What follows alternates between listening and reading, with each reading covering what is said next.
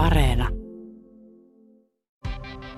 Brasilialaislegenda Ronaldinho sanoi aikanaan, olen oppinut kaiken elämästä pallon jalkojeni juuressa. Tässä sarjassa tutustun jalkapallon merkitykseen eri puolilla maailmaa. Lähi-idästä Etelä-Amerikkaa ja Afrikasta Keski-Eurooppaa. Minä olen Kari Kanala, pappi, kirkkoherra, pelikenttä rovasti, kyltymätön jalkapallon löytöretkeilijä. Kyllä mä Jumalan uskon, mutta jalkapallo on kuningas.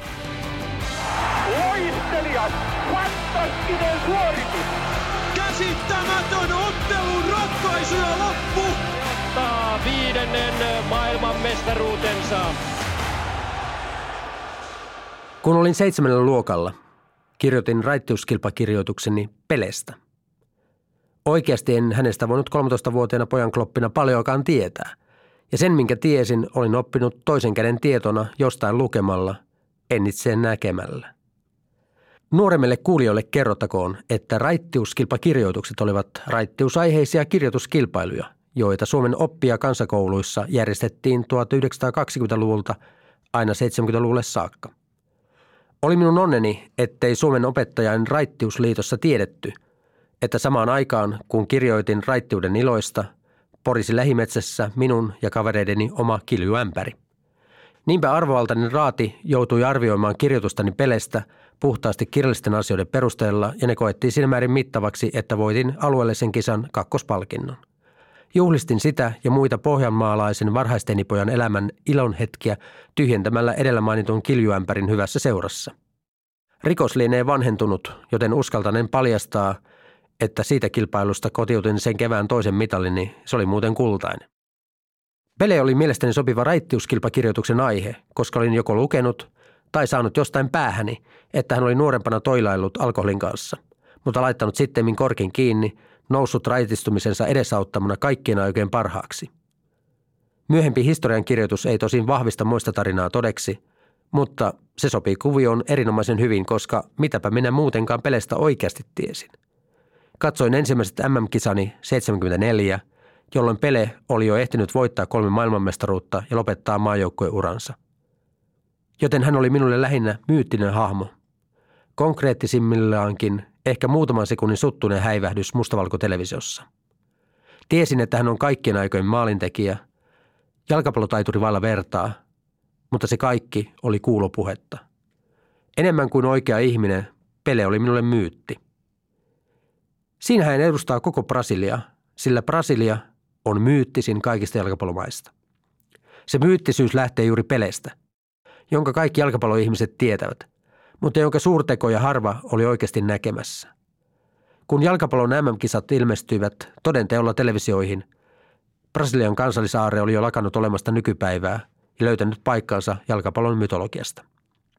Eihän Pele toki oikeasti ole Pele. Hän on Edson Arantes do Nascimento. Mutta Pele on istuvampi, koska se tekee hänestä mystisen, Aivan kuin taiteilijanimet tekivät elämää suurempia myyttejä muistakin brasilialaisista, joista emme takavuosikymmenenä tienneet yhtään mitään. Neljän vuoden välein he vain tulivat jostain kaukaisuudesta televisioihimme esittämään jalkapalloa, jollaista emme tiedyt olevan edes olemassa. Vava, Didi, Karingha, Jair Zinho, Sokrates, Tsiko. Taiteilijanimet tarkoittavat myös sitä, että jalkapallo on ytimeltään leikkiä. Ja sitä se totisesti Brasilialle on – se on iloista, tanssillista, rytmikästä, juhlallista, arjen yläpuolella. Maailmanmestaruuteen Brasilia on huipentanut leikkinsä viidesti, useammin kuin mikään muu maa. Kleberson tulee keskeen, antaa Rivaldolle, tämä Ronaldolle ja siinä kun ratkaisu alanurkkaan! Ronaldo nousee Pelen lukuihin. 12 maalia 14 MM-kisaottelussa ja tämä ottelu alkaa olla sinettiä vaille. Saksalaiset ovat jo luovuttaneet, pallo pyörii keltapaitaisten esittelyssä. Tämä on kuin ennen ottelua nähty pikkupoikkien palloleikittely. Asamoa kaataa Denilsonin ja vielä tulee Brasilialle. Sitten äh, vapaapotkun paikka, mutta Pieruitsi Colina ratkaisee asian puoltamalla pelin poikki. Brasilia tekee historiaa, se ottaa viidennen maailmanmestaruutensa. Mutta ei ole olemassakaan leikkiä, jossa joku ei olisi joskus mennyt liian pitkälle. Ja kun leikki on Brasiliassa päättynyt itkuun. Käsillä on ollut tragedia, jonka rinnalla Romeo ja Julia, Hamlet ja Macbeth näyttävät yhtä kepeiltä kevättesseiltä kuin minun viaton, joskin palkittu pohdintani peleestä. Tätä ette kuule minun suustani usein, mutta Brasiliassa jalkapallo on liiankin tärkeä. Tämä on tarina maailman menestyneimmästä jalkapallomaasta, joka kuitenkin tunnetaan tragedioista. O país do futebol, jalkapallon maa. Sillä nimellä Brasiliaa kuulee toisinaan kutsuttavan. Ja on vaikea väittää, etteikö tämä jättimäinen maa olisi lempinimeään ansainnut. Jalkapallon läpitunkevan merkityksen brasilialaisessa yhteiskunnassa on saanut huomata myös Helsingin yliopiston professori, latinalaisen Amerikan kulttuuria tutkinut Jussi Pakkasvirta. Hän vahvistaa, ettei Brasiliaa oikeastaan voi erottaa jalkapallosta eikä jalkapalloa Brasiliasta. Kyllä, jos niin kuin jossain brasilialaisissa kaupungeissa saakka maaseudulla liikkuu, niin mitä siellä tapahtuu ja näkee? Jalkapalloa pelataan joka paikassa ja, ja potkitaan ja Tämä on sellainen klassinen kuva, että maalailet ajatuksissa kuva, miltä näyttää brasilialainen katu tai kaupunki. No meille tulee tietysti meille väkivalta, voi tulla beachit, voi, voi tulla mitä tahansa, mutta se jalkapallo ja pelaavat nuoret tai lapset, niin kyllä se on äärimmäisen niin kuin vahva kuva. Ainakin mulle tulee hyvin nopeasti. Mä laitan, jos mun pitäisi piirtää Brasilian kaupunki, niin varmaan sinne tulisi jalkapalloa potkiva poika jonnekin sinne. Ja poika nimenomaan, että naisjalkapallo ei valitettavasti Brasiliassa siinä asemassa kuin pitäisi olla, että sitä tietysti toivoisi, mutta että, ja tämäkin, tämä varmaan muuttuu. Jos tavalliselle ihmiselle sanotaan sana jalkapallo, hän todennäköisesti ajattelee Englantia tai Brasilia. Millainen merkitys jalkapallolla on brasilialaiselle yhteiskunnalle? Kyllä se on lähes tai yhtä tai jopa enemmän merkityksellinen kuin Argentiinassa.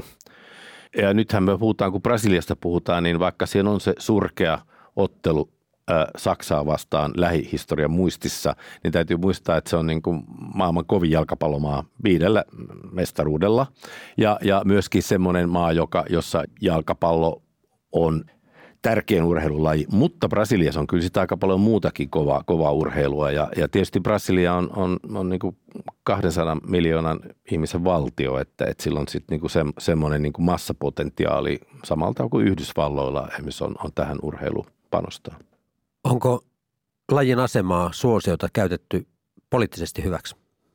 Kyllä erilaisissa tilanteissa ihan varmasti ja tietysti jos aina, aina katsella, että missä, mistä niin kuin näistä poliittisista ryhmistä, mistä päin, päin Brasiliaan ne tulee, niin tällaisillakin asioilla on, on, on ollut merkitystä varmasti. Mutta ehkä ei, se ei ole niin, ei ole semmoisia suoranaisia selkeitä niin kuin yksittäisiä tapahtumia kuin vaikka Malvinas tai, tai diktatuuri Argentiinassa, niin Brasiliassa ehkä ei sillä tavalla, totta kai se kulkee se jalkapallo siellä koko aika ja, ja sitä käytetään hyväksi, mutta ei se ehkä samalla tavalla, ainakin mä en, mä mun kokemuksen mukaan ei olisi niin vahvasti kuitenkaan ollut sellaisen niin kuin poliittisen ää, pelin näyttämä.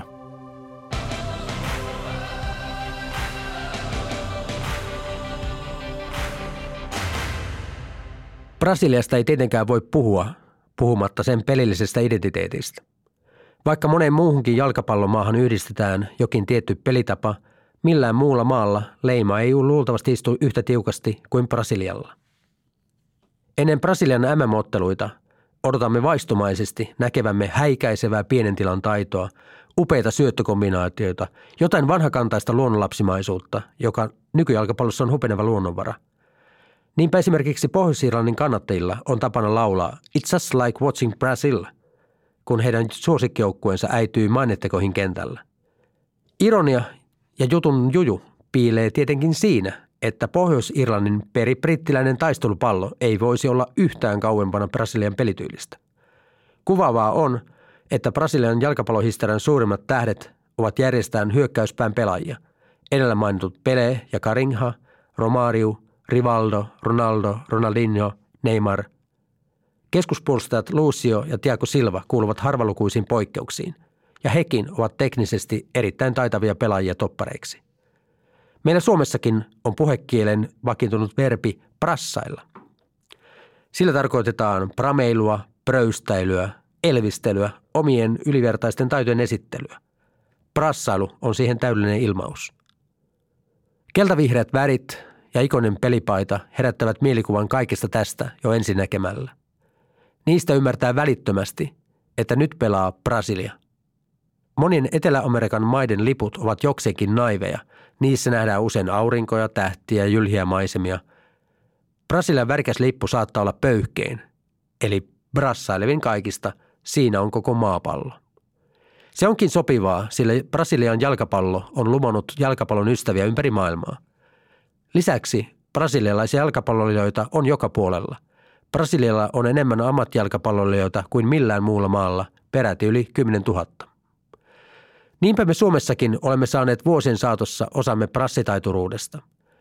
Siksi halusin kuulla kiehtovan tarinan yhteisen historiamme alkuhämäristä. Kaudeksi 1992 Porin jatsiin saapuivat Markus Tulio, Pira Kaija ja Luis Antonio, joista etenkin kaksi viimeistä ovat suomalaisen jalkapallon ystäville erittäin tuttuja nimiä. He saapuivat Suomeen Brasiliassa tuolloin asuneen jalkapallon valokuvaaja Juha Tammisen kontakteilla – Kyse oli niin käänteen tekevästä hetkestä suomalaisessa jalkapallohistoriassa, että halusin ehdottomasti kuulla tarinan suoraan Tammiselta. Siinä oli hirveästi tuuria mukana. Just kannattaa sanoa, että minä pystyn niin pelaajia, pelaajia sillä lailla arvioimaan. Ja, ja, mutta kuitenkin niin mä itse ehdotin silloin Suikkasen Eskolle, mikä oli PPT, se oli silloin vielä PPT silloin 91 loppukaudesta, että eikö kannattaisi kannattaisi siis tuoda vanhoja sotahevosia Puolasta ja Venäjältä, niin, tai silloin oli puolalaisia siellä, jotka ei niin kuin hirveästi innosta ihmisiä, tuotaisi nuoria brasseja, että sieltä varmasti saisi hyviä ja siitä se sitten lähti. Silloin 92 varmaan siinä alkuvuodesta soitti mulle ja että tuo, tuo homma heille kaksi brassia sieltä ja mä mietin, mistä mä ne teen. Ja sitten se oli niin kuin, taas palataan siihen Brasilian USA-matsin siellä Fortaleisassa, että mä menin, olin Brasilian maajoukkojen hotellilla siinä ja sitten siinä tuli niin maalivahtivalmentaja tuli siihen. Ja sitä mä en ennestään tuntenut, tämä Nielsen. Niin se tuli juttelee siinä – ja sitten siltä mä niin ihan ohimennen kysyin, että tiedätkö ketään, mistä, mistä saisi niin parin nuorta kaveria, että voisi mennä Suomeen kesäksi pelaamaan laina, lainaan niin hakemaan kokemusta. Ja, joo, tuo Bragantino, että hän on siellä kanssa. Se oli, ja, ja Pareira oli ollut sitten Bragantinon valmentajana vielä edellisenä vuonna en, ennen kuin se tuli maajoukkoon. Ja se sanoi jo siinä Luis Antonio ja Pirakaja ja, ja sitten tuli, tuli jo se kolmas siinä. Niiden nimet ja Paheira sanoi kanssa, että joo, ne on ihan hyviä, että kyllä ne varmasti Suomessa pärjää. Sitten sovittiin, mä menin, menin sinne Braganssaan ja kai se ollakaan, niin seuran toiminnanjohtaja oli vanha tuttu äh, Antonio Duro Ferreira. Ja se oli, sen me tunsin 87, kun Brasilia kävi pelaamassa Suomessa, niin se oli Brasilian maajoukkojen johtajana silloin ja mä olin niiden tulkkina, että mä tunsin sen sieltä. No sitten pojat marssi sinne. Idea oli eh, niin kuin viedä kaksi, mutta sitten sen, mulla marssitettiin nämä kolme siinä ennen treenejä. Ja, mä, ja juttelin niiden kanssa ja kerroin, mikä on niin kuin ehdot. Ja Pirakajahan sinne hän tulee vähemmälläkin, kun hän pääsee mukaan. Ja niinhän sinne saatiin sitten tavallaan kaksi kolmen hinnalla. Ei kun siis kolme kahden hinnalla, sori kattelin niiden treenejä, kun ne treenasi joukkueen mukana siinä, mutta eihän, siitä niin kuin sen enempää pystynyt sanomaan. Ja mä, mä vaan luotin siihen, että kyllä nämä jätkät tietää, minkälaisia pelaajia ne on. Ja sitten lähti pyörät pyörimään ja pojat meni Suomeen ja peliluvatkin lopulta tuli ja eka pelihän ei päässyt pelaamaan, mutta toiseen tuli sitten ja loppui sitten Suivutiksen historia. Sitten siinä tuli muutama muukin sen jälkeen, Dionisio ja Rodrigo tuli ja pari muuta. Syy prassiammattilaisten valtavaan määrään ei tietenkään ole pelkästään se, että maassa pelataan näyttävää taitojalkapalloa. On mentävä syvemmälle yhteiskunnan rakenteisiin. Jussi Pakkasvirta muistuttaa, että Brasiliassa tuloerot kuuluvat maailman suurimpiin. Noin 13,5 miljoonaa brasilialaista elää absoluuttisessa köyhyydessä. Läheskään kaikki lapset eivät käy koulua. Pelen perheellä ei ollut varaa kunnon palloon, joten kaikkien aikojen maalintekijä opetteli taitonsa sanomalehdellä täytetyllä sukalla. Ongelma ei ole poistunut mihinkään. Nyky-Brasilian ykköstähti Neymarin perheellä ei tiettävästi ollut varaa ultraäänikuvaukseen, kun Neymaria odotettiin. Kotona kynttilän valon kerrotaan tulleen pikku Neymarille tutuksi, koska varat eivät aina riittäneet sähkölaskun maksamiseen, vaikka perheen isä teki kolmea työtä. Vuonna 2021 seitsemän tutkijaa viidestä eri yliopistosta julkaisi tutkimuksen The Poor Wealth of Brazilian Football. Se vahvistaa tieteellisesti yhden yleisen hypoteesin. Monia brasilialaislapsia motivoi pelaamisessa omien taitojen parantamisen ohella mahdollisuus parantaa sosioekonomista asemaansa. Kuten Juha Tamminen sanoi, Markus Tulion, Pirakajan ja Luis Antonion tulo Suomeen avasi aivan uuden ilmasillan suomalaisessa jalkapallossa. Siitä lähtien moni heidän maanmiehensä on kulkenut samoja jälkiä. Vuonna 2005 kaukaiseen ja kylmään Ouluun laskeutui Rafael Scapini de Almeida. Viimeisen 17 vuoden aikana me olemme oppineet tuntemaan hänet taiteilijan nimellä Rafinha. Oulusta Rafinhan tie on vienyt edelleen Tampereen Unitedin, HJK, Belgiaan, uudelleen HJK ja lopulta kaudeksi 20 takaisin AC Ouluun. Halusin kysyä jo vahvasti suomalaistuneelta puolustajalta, mistä lähtökohdista brasilialaispelaajat maailmalle ponnistavat. Usein on sanottu, että keino päästä köyhyydestä Brasiliassa on jalkapallo. Pitääkö tämä yhä paikkaansa? No joo, kyllä, mutta se on vain, että jalkapallo niin liikkuu paljon rahaa, että sanotaan, että niin kuin Brasilia on semmoinen vähän epätasainen se talous ja niin kuin kaikki puolelle. Siellä on tosi paljon rikas ihmisiä että, ja tosi paljon köyhiä ihmisiä. Ei se on, Euroopassa on vähän niin kuin semmoinen vähän niin kuin aika paljon keskitaso, niin kuin vähän tasainen. Ja kun Brasiliassa on vähän epätasainen se, vaikka koulutuskin, että, että kyllä rikas ihmisiä Brasiliassa saa enemmän mahdollisuus koulussa ja kaikki, puolesta, kaikki muu puolesta. Että jalkapallo on yksi keino, jos olla niin kuin, sanotaan niin kuin meillä on se A, B, C, D, E taso, että E on niin kuin köyhä ja sitten niin kuin ylöspäin, että niin kuin se, se on se yksi keino, että päästä pois sieltä ja auttaa sukulaisia, auttaa ihmisiä siellä. Sä oot yksi niistä brasililaisista yli 10 000 pelaajasta, joka on lähtenyt ulkomaille pelaamaan. Onko helppoa lähteä ulkomaille pelaamaan? Koska brasilialaisia pelaajia on kaikkein eniten maailmalla pelaamassa. Taso on kova, se on toinen puoli tästä asiasta, mutta onko helppoa lähteä maasta? No, miten sanotaan, että Joo, kun haluaa pelata jalkapalloa ja oli pikkupojasta niin unelma, että tavallaan oli helppo lähteä, mutta oli samalla vaikea, että, että meillä on oma kulttuuri ja että me ollaan tosi kiinni perheestä ja kavereita ja että jättää niiden taksi jalkapallon takia. Ei se, joskus oli vaikeakin hetke, mutta kun se, on, kun se oli jalkapallo ja aina ollut unelma pelaamaan jalkapallo, että, että tavallaan niin kuin se korva, korva sitä, että jättää kaveri ja perhe takana. Ja totta kai se on aina meille mahdollisuuskin tietää, mitä aina unelmoitu ja mitä itsestä tykkää tosi paljon. Ja sitten tavallaan se on mahdollisuus, niin miten voi auttaa perhettä. Totta kai, että olisi halunnut tietää sitä Brasiliassakin, että haluaisi pelata siellä, vaikka seria, joka on hyvä taso ja maksaa hyvin, mutta silloin oli kilpailu oli kova ja mun mahdollisuus ja aika moni pelaaja on mahdollisuus hakea sitä ulkomailla, että sitten se on pakko mennä. Kun jalkapallo on pakokeino, se saa itseään suurempia merkityksiä. Silloin se lakkaa olemasta silkkaa leikkiä – ja silloin siitä tulee liian tärkeää. Ja kun peli on liian tärkeää, siinä epäonnistuminen aiheuttaa kansallisia traumoja. Kuuluisin niistä on Maracanako. Vuonna 1950 Brasilia isännöi ja hallitsi mielinmäärin MM-kisoja. Kisoja varten Rio de Janeiroon oli rakennettu maailman suurin stadion Maracana. Jatkolohkon päätöskierroksella Brasilia kohtasi Uruguain. Brasilialle riitti maailmanmestaruuteen tasapelikin, mutta kotijoukkue oli ollut turnauksessa niin dominoiva, että kyse oli lähinnä siitä, kuinka monella maalla se voittaisi.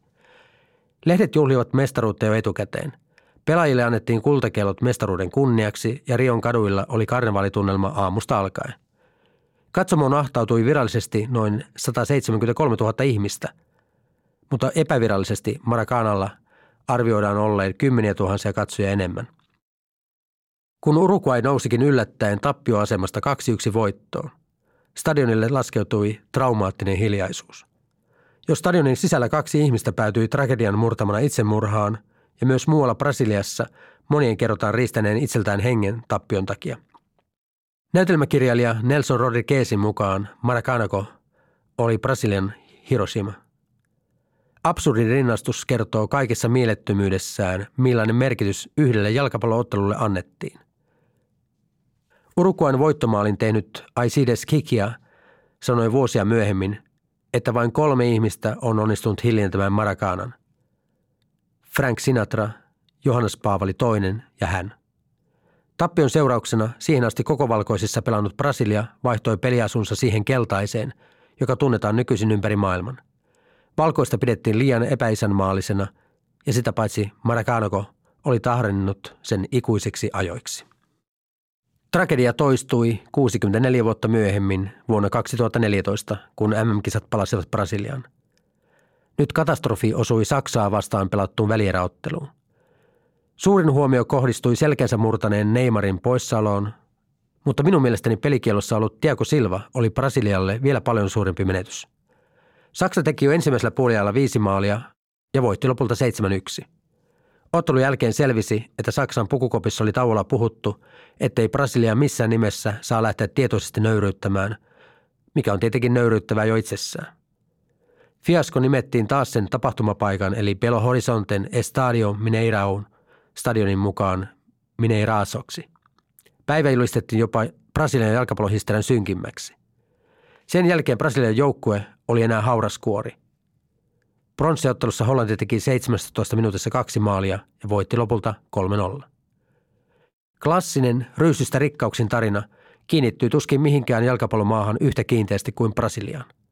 Tähteys on kuitenkin myös valtava taakka – eikä ole mitenkään tavatonta, ettei favelan köyhyydestä kansansuosikiksi noussut supertähti osaa käsitellä mainettaan ja rahojaan. Liian usein brasilialaisessa ryysystä rikkauksiin tarinassa on yksi ylimääräinen vaihe, paluu rikkauksista takaisin ryysyihin. Heleno de Freitas teki 1940-luvulla yli 200 maalia Potofokon paidassa. Brasilian maajoukkuessa hänelle kirjattiin enemmän maaleja kuin pelattuja otteluita. Kentän ulkopuolella De Freitas oli kuitenkin bilehile, jota naiset, päihteet ja rahapelit vetivät puoleensa. Hän menetti rahansa uhkapelaamalla ja kuoli vain 39-vuotiaana, köyhänä, sairaana ja huumeriippuvaisena. Vuosien 1958 ja 62 maailmanmestari Karinha oli isän lapsi. Länkisääri, jonka oikea jalka oli kuusi senttiä vasenta lyhyempi. Se ei estänyt häntä olemasta häikäisevän taitava.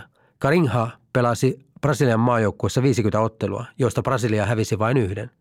Kun Pele ja Karinha olivat saman aikaan kentällä, Brasilia ei hävinnyt ottelun ottelua. Karinha hallitsi pallon kuin se olisi ollut osa hänen kehoaan, mutta oma elämänsä hän ei hallinnut. Verenperintönä tullut alkoholismi piti häntäkin otteissaan. Karinha hyppi suhteesta toiseen, hänellä uskotaan olleen ainakin 14 lasta eri naisten kanssa. Hän kolaroi monesti autolla humalapäissään. Yhdessä onnettomuudessa hän ajoi isänsä yli, toisessa hänen nanoppinsa kuoli. Urugualaiskirjailija Eduardo Galeano kirjoitti Karinghasta seuraavasti mainiossa teoksessaan Jalkapallo valossa ja varjossa. Hän pakeni ikkunasta harjoitusleirillä, koska kuuli jostain takapiholta kutsun. Se oli pallo, joka tahtoi, että sillä pelataan. Musiikki, joka tahtoi, että sen tahtiin tanssitaan. Nainen, joka tahtoi tulla suudelluksi. Karingha kuoli vuonna 1983 maksakirroosiin köyhänä, hulluna, yksinäisenä. Maracanakossa Brasilian maalia vartioi Moacir Barbosa, yksi 1940- 50-lukujen parhaista maalivahdeista. Uruguayn voittomaali lipsahti kuitenkin hänen ohitseen epätyypillisen helposti etukulmasta. Sankari muuttui sekunnissa hylkiöksi. Vuonna 1963 Barbossa sai lahjaksi Marakanan puistet maalitolpat, jotka hän poltti. 90-luvulla hän asui kälynsä kanssa ja sitkutteli pienen eläkkeensä turvin. Kun Barbosa halusi käydä tervehtimässä Brasilian maajoukkuetta harjoitusleirillä 93, häntä ei päästetty sisään. Brasilian jalkapalloliitto ei kelpuuttanut häntä kommentaattoriksi maajoukkueen otteluihin. Vuonna 2000, hieman ennen kuolemaansa, Barbosa sanoi, Brasiliassa pisin mahdollinen vankeusrangaistus on 30 vuotta. Minä olen maksanut 50 vuoden ajan rikoksesta, jota en ole edes tehnyt. Barbosan tytär sanoi vuonna 2014, että vasta silloinen murskatappio Saksalle palautti hänen isänsä kunnian. Myöhemmistä tähdistä Ronaldinho piti vuoden 2002 MM-kisoissa Englantia pilkkanaan ja voitti maailmanmestaruuden. Sitten hän siirtyi Barcelonaan, jossa voitti mestarien liikan 2006. Ei ollut epäilyksen häivääkään siitä, kuka oli maailman paras pelaaja. Yöelämän kutsu oli kuitenkin supertäydelle vähintään yhtä viettelevä kuin pallonkin, ja niinpä Ronaldinhon ura kääntyi nopeaan ja jyrkkään alamäkeen. Viimeiset ammattilaisottelunsa hän pelasi Fluminensessa vuonna 2015 – eikä silloista Ronaldinhoa voinut hyvällä tahdollakaan sanoa vahvistukseksi. Pari vuotta sitten Ronaldinhon kerrottiin tarttuvan pulloon heti aamulla herätessään. Vuonna 2019 Ronaldinholta takavarikoitiin Brasilian ja Espanjan passit sekä 57 kiinteistöä, koska hän ei ollut selvinnyt vero- ja sakkomaksuistaan. Seuraavana vuonna Ronaldinho joutui Paraguayssa vankilaan, koska yritti maahan väärennetyllä passilla ja jäi kiinni. Trakikoomista on, ettei Ronaldinho olisi tarvinnut rajanylitykseen passia ensinkään. Ronaldinho tunnettiin nauravana kulkurina. Niin usein näemme hänen kasvoillaan leveän, poikamaisen hymyn. Nyt ymmärrämme, että Ronaldinon peli oli kuin Da Vincilaista taidetta ja hänen virneensä oli kuin Monalisen hymy. Taustat tuntien emme voi olla varmoja, hymyileikö hän ensinkään. Ja jos hymyileikin, onko se aitoa onnellisuutta vai surullinen hymynkare – jonka takana jyskyttää tietoisuus menetetyistä mahdollisuuksista, jotka eivät koskaan enää palaa. Rafinha huomauttaa, että monella entisellä prassitähdellä on toki mennyt uransa jälkeen hyvinkin, mutta myöntää senkin, että tähteys on jalkapallohullussa maassa valtava risti kannettavaksi.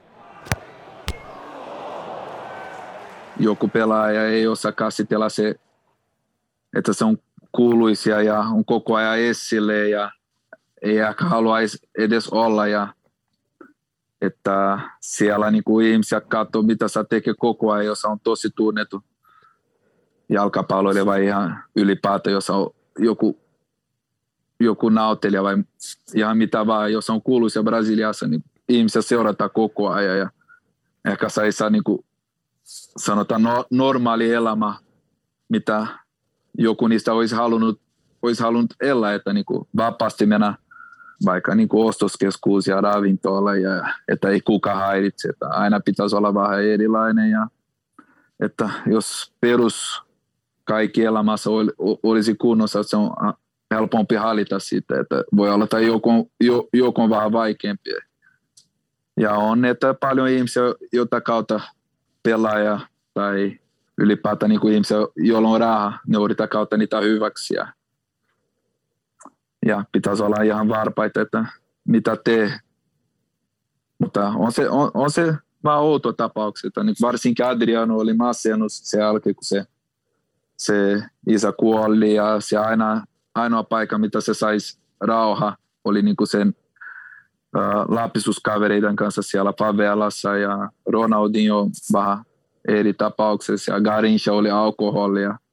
No vähän vaikea, että mutta tavallaan se on niin monta jalkapalloa ja niin monta kuuluisia ihmisiä, että aina joku niin kuin meni tavallaan niin kuin vähän vaikeampia.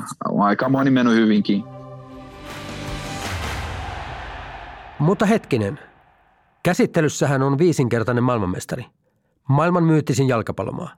Enhän minä voi lopettaa hyvällä omalla tunnolla, jos olen vain puhunut sen ongelmista ja tragedioista.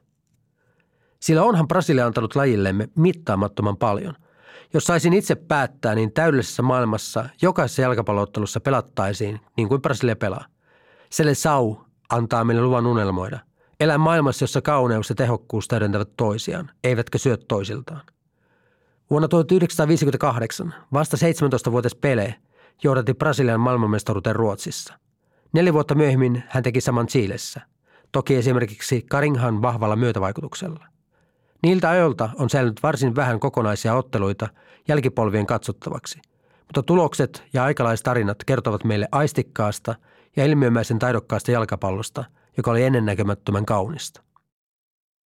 Vuonna 1970 Brasilia otti kolmannen maailmanmestaruutensa ja sai siten alkuperäisen M-pokaalin omakseen. Esimerkiksi Gersonin, Tostaun, Jair Zinhon, Rivelinon ja tietenkin Pelen tähdittämään joukkuetta on eri yhteyksissä kutsuttu kaikkien aikojen parhaaksi.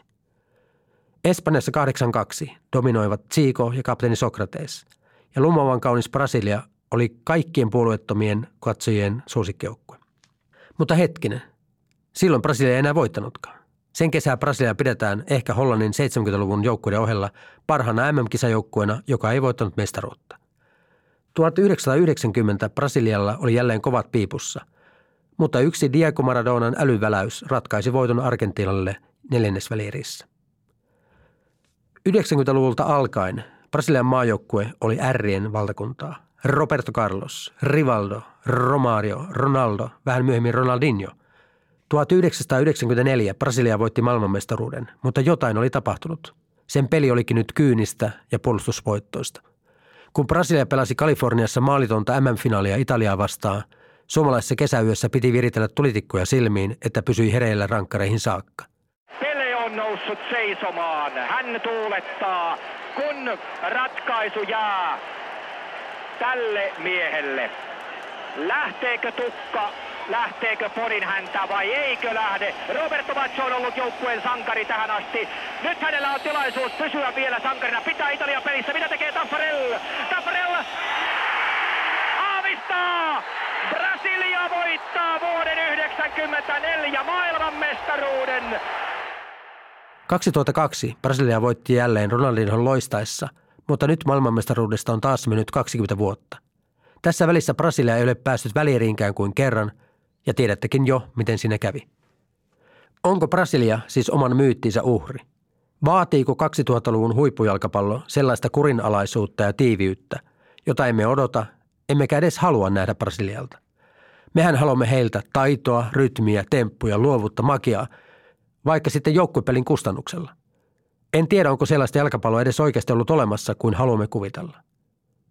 Se on osa Brasilian myyttisyyttä, vanhojen aikojen loisto, on vaikeasti tarkistettavissa. Silti, jos Brasilia voittaa jollain muulla tavalla, se ei tunnu samalta. Rafinha tuntuu vähintään rivien välissä myöntävän, että jalkapallon evoluution edessä Brasiliakin joutuu sopeutumaan. Aikaisemmin meillä oli niinku ihan kaikki siellä hyökkäys pelipaikka. Meillä oli ainoa niinku parhaat pelaajia niinku ylipäätään koko maailmassa. Että niinku, silloin kun Ronaldo oli siellä, se oli niinku parha hyökääjä ja Ronaldinho ja Rivaldo hyökäävä keskikenttää tai Kaká. Ja tällä hetkellä sanotaan, että niin meillä on tosi hyviä pelaajia, hyökä, paljon hyvä hyökkäys, mutta ei, ei, ei ihan sama kaliberi. Että, ja oli meillä niin hyvä puolustajakin, mutta kun meillä oli niin hyvä niin kuin hyökkäyssuunta pelaaja, että niin ne jäi vähän vaarioissa. Ja nyt ne on enemmän esille, koska niin tarvitaan enemmän puolustussuunta pelaaja kuin ei, ei ehkä tällä totta kai meillä on hyviä pelaajia, mutta ei, ei, ei, ei ole enää niin kuin sama, ei ole, ei ole tullut vielä niin kuin sama, sama kaliberi kuin ne pelaajat, mit, mit, mitä sä itse mainitanut, että ehkä se on se, se juttu, että uh, voi olla, että sen takia, että jalkapallo Brasiliassa on tullut niin paljon enemmän esille tuo taktinen puoli, että siksi tulee paljon parempi toppareita ja pakkeja ja alempi keskikenttä. Ja on se jalkapallokin on muuttunut, niin kuin varsinkin kymppipaikka ei ole enää, ei ole enää käytössä.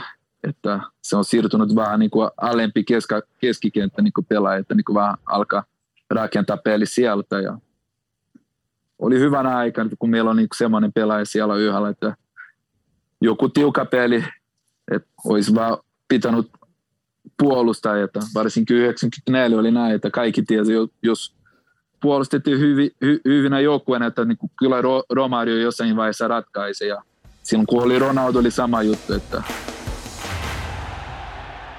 Brasilialla on MM-kisoissa aina vain kaksi vaihtoehtoa.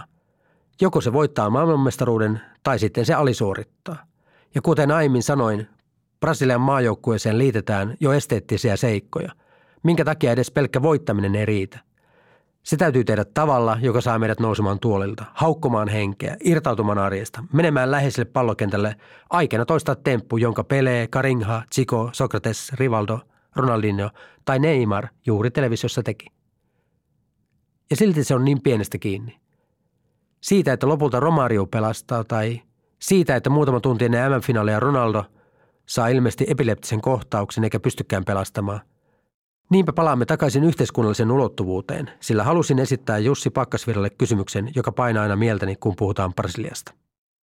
Voiko nähdä, että Brasilian pelityydessä on jotain haurasta, joka parhaimmillaan loistaa kuin kirkkain tähti, mutta välillä se on musta aukko?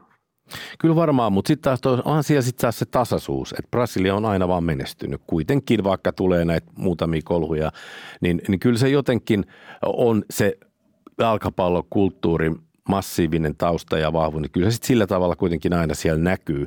Ja mä veikkaan, että seuraavissa kisoissa Brasilia tulee olemaan taas yllättävän kova.